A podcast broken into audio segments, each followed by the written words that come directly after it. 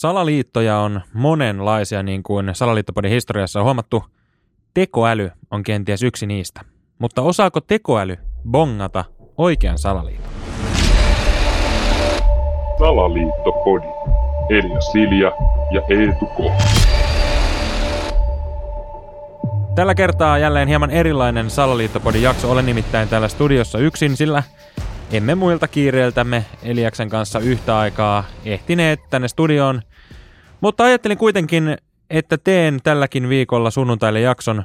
Ihan vain, jotta te varsinkin, jotka tykkäätte meitä nukkumaan käydessä kuunnella, niin saatte hyvät yöunet. Takuu varmasti.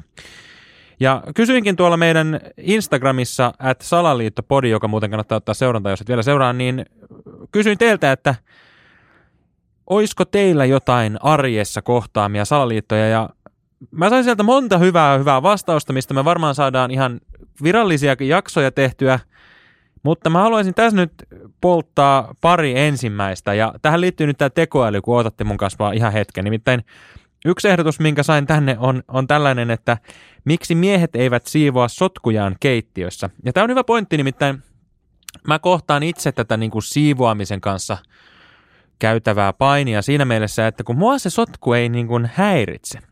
Mä en esimerkiksi kovinkaan usein, ehkä kerran kuussa imuroin, koska ei, mua ei niin kuin varsinaisesti haittaa se, että jos mulla nyt on joku hiekamurru eteisen lattialla, niin se tavallaan niin kuin kuuluu siihen. Vähän niin kuin mulla oli ö, aikanaan hommana toimia toimittajana lätkämatseissa ja mä olin sitten siellä pelissä toimittaja-aitiossa ja sitten oli syksy, oli flunssakausi ja mä siinä sitten niiskutin, kun yksi mun toimittajakaveri sitten tuli siihen ja huikkasi mulle, että hei, moi, anteeksi, mä haluan sanoa, sulla on, tota, sulla on vähän räkää nenässä. Niin mä kuittasin vaan sen sillä, että niin, että sittenhän se on ihan oikeassa paikassa. Että hän kuuluu olla nenässä. Olisi ikävää, jos se olisi ollut vaikka tuossa mun kulmakarvassa, koska sitten se olisi ollut se räkä väärässä paikassa. Mutta kun se on nenässä, niin se on oikeassa paikassa. Samalla lailla se hiekamuru siinä eteisen lattialla on mun mielestä tavallaan oikeassa paikassa. Joo, mä ymmärrän, ei se mikään hiekkalaatikko ole, mutta se on kuitenkin eteinen, johon mä tuun kengät jalassa ja otan ne siinä pois, niin siihen saattaa muutama hiekajyvänen pudota ja se on musta ihan fine. Niin mun mielestä sama tämän keittiön kanssa, että ei se ole niinku kauhean mahdoton tilanne, että jos keittiössä on muutama likainen kauha ja lautanen. Ne on tavallaan ihan oikeassa paikassa. Olisi erikoisempaa, jos ne olisi vessanpöntön päällä. Silloin se olisi mun mielestä ongelma. Toki jos ei ne nyt ikinä siitä puhdistu ja, ja, ja kotityöt menee sillä niin kuin epätasaisesti, että mies ei tee mitään tai nainen ei tee mitään ja toinen joutuu sitten tekemään toisenkin puolesta, niin se on tietysti ikävää ja se ei ole suotavaa. Mutta niin kauan kuin asiat on, oli se sitten sotkua tai, tai räkää tai mitä tahansa muuta likaa, niin, niin kuin tavallaan suhteellisen oikeassa paikassa, niin mä en pidä sitä ongelmana. No sitten toinen salaliitto, mikä tänne meille tuli, jonka mä nyt haluan tässä käyttää tämmöisenä vähän niin kuin välimallin liittona, niin on puhelin. Ja mä oon siitä samaa mieltä, että kyllähän puhelin on ehdottomasti, sen on oltava salaliitto. Me vaan ihan osaa sanoa, että mikä se salaliitto on. Ja tosiaan kun me Eliaksen kanssa aina näitä salaliittopodin jaksoja tehdään, niin me mietitään yleensä, että kuka sen taustalla on, kuka huijaa, kuka tienaa. Ja tässä mä nyt heti keksi, että, että mikä on se puhelimen suuri salaliitto. Ja mä laitoinkin tälle viestilaittaneelle henkilölle viestiä, että osaisiko hän kertoa tarkemmin, että – mikä hänen mielestään tässä olisi tämä salaliitto. Ja hänkään ei oikein, ei oikein niin kuin osannut sitä sanoa, mutta hän oli myös sitä mieltä, että onhan sen oltava salaliitto. Ja näin mä päätinkin sitten, nyt me päästään sen tekoälyyn, nimittäin tällä hetkellä herran vuonna 2023 tekoäly osaa ratkaista, jos jonkinnäköisempiä ongelmia, se muun muassa tekee puolet mun töistä kohta, niin mä päätin sitten kysyä tekoälyltä että jos puhelin olisi salaliitto, niin mikä siinä olisi se huijaus? Ja tekoäly oli tätä mieltä. Puhelinlaitteiden valmistajat voisivat yhdessä salaliitossa rajoittaa vanhempien puhelinmallien ohjelmistojen päivityksiä ja tukipalveluita. Tämä voisi johtaa siihen, että vanhemmat puhelimet käyvät hitaammaksi ja alkavat toimia epäluotettavasti, jolloin ihmiset harkitsevat uusien kalliimpien puhelimien ostamista. Tämä olisi huijaus, joka perustuu kuluttajan tarpeen luomiseen uusille tuotteille, vaikka vanhatkin puhelimet voisivat edelleen toimia hyvin, jos niille vain annettaisiin tuki. Ja tähän ei ole mikään sala liitto. Tämähän on ihan liitto. Tämähän on ihan todettu. Varsinkin mun mielestä Applen laitteiden kanssa on käyty tämmöistä keskustelua, että he on ainakin aikaisemmin ihan niin kuin avoimesti, tai nyt avoimesti, mutta he on jääneet kiinni siitä, että he on tehnyt tätä. Ja mä sitten yritin kysyä tältä tekoälyltä, että osaisiko hän arvioida, että kuinka paljon enemmän puhelinyhtiöt tienaa, jos ne toimii tällä tavoin. Hän ei suostunut tota noin, niin, antaa mulle mitään arviota, mutta kuitenkin hän kertoo, että tällaisen salaliiton seuraukset voisivat olla negatiivisia puhelinkäyttäjille, jotka olisivat pakotettuja ostamaan uusia puhelimia ja joutuisivat käyttämään epäluotettavia vanhoja puhelimia, mikä voisi johtaa turvallisuuden yksityisensä vaarantumiseen. Mutta hän ei antanut mitään sen, sen kummempia esimerkkejä. Ja mä sitten päätin, kun mä tänne tekoälyn maailmaa ajauduin, mä ajattelin, että hei, otetaanpa tästä nyt ilo irti. Ja mä ajattelinkin sitten, että mä kysäsen tältä, että olisiko sulla jotain semmosia niin kuin arkisia salaliittoja, joita voisi tota noin, niin, tässä meidän ohjelmassa käsitellä. Ja hän ei osannut nyt ihan hirveän arkisia tämä tekoäly kertoa. Niin kuin esimerkiksi meillä yksi mun lempareista, minkä mä yleensä kerron esimerkkinä, kun mä joudun esittelemään tätä meidän ohjelmaa, on, on leivin paperi.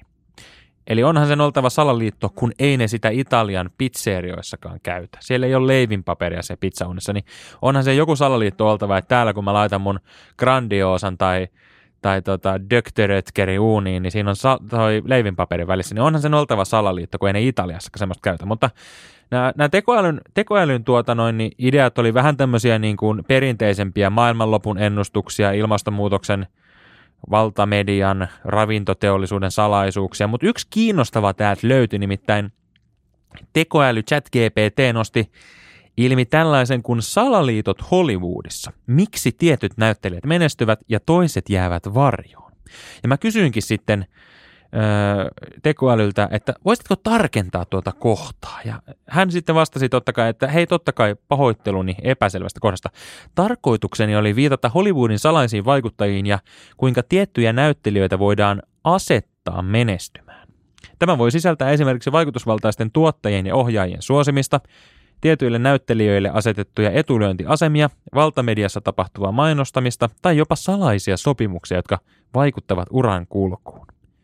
Näitä kaikkia voidaan pitää erilaisina salaliittoina, jotka vaikuttavat Hollywoodin toimintaan ja sen avoimuuteen. Ja mä sitten kysyin, että voisitko kertoa, kuka kuuluisa Hollywood-näyttelijä voisi hypoteettisesti olla tämän salaliiton takia kuuluisa ja menestynyt? No, tässä vaiheessa tämä tilanne otti ikävän käänteen. Nimittäin tekoäly rupesi puolustuskannalle. Hän vastasi näin. On vaikea nimetä yhtä tiettyä näyttelijää, joka olisi menestynyt vain salaliiton avulla. Hollywoodissa menestyminen on monimutkainen yhdistelmä erilaisia tekijöitä, kuten lahjakkuutta, kovaa työtä, tuuria ja sopivia kontakteja. Vaikka näyttelijöillä voi olla tukenaan vaikutusvaltaisia henkilöitä tai sopimuksia, menestyminen vaatii silti huomattavaa työpanosta ja lahjakkuutta.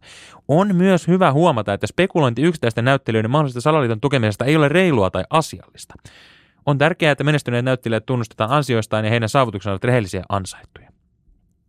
Ja mä sitten heti haistoin tässä semmoista niin kuin pientä palaneen kärryä, ja mä kysyinkin tekoälyltä, että yritätkö suojella tätä salaliittoa olemalla antamatta esimerkkejä?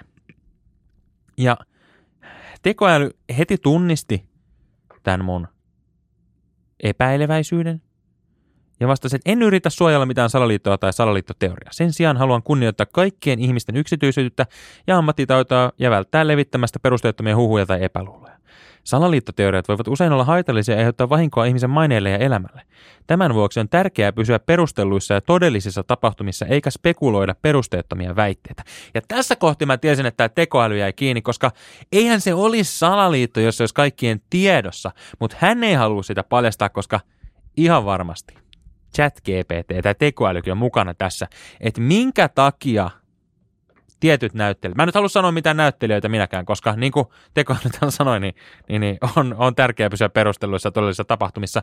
Mutta minkä takia Leonardo DiCaprio ei mahtunut siihen ovelle Titanikin lopussa?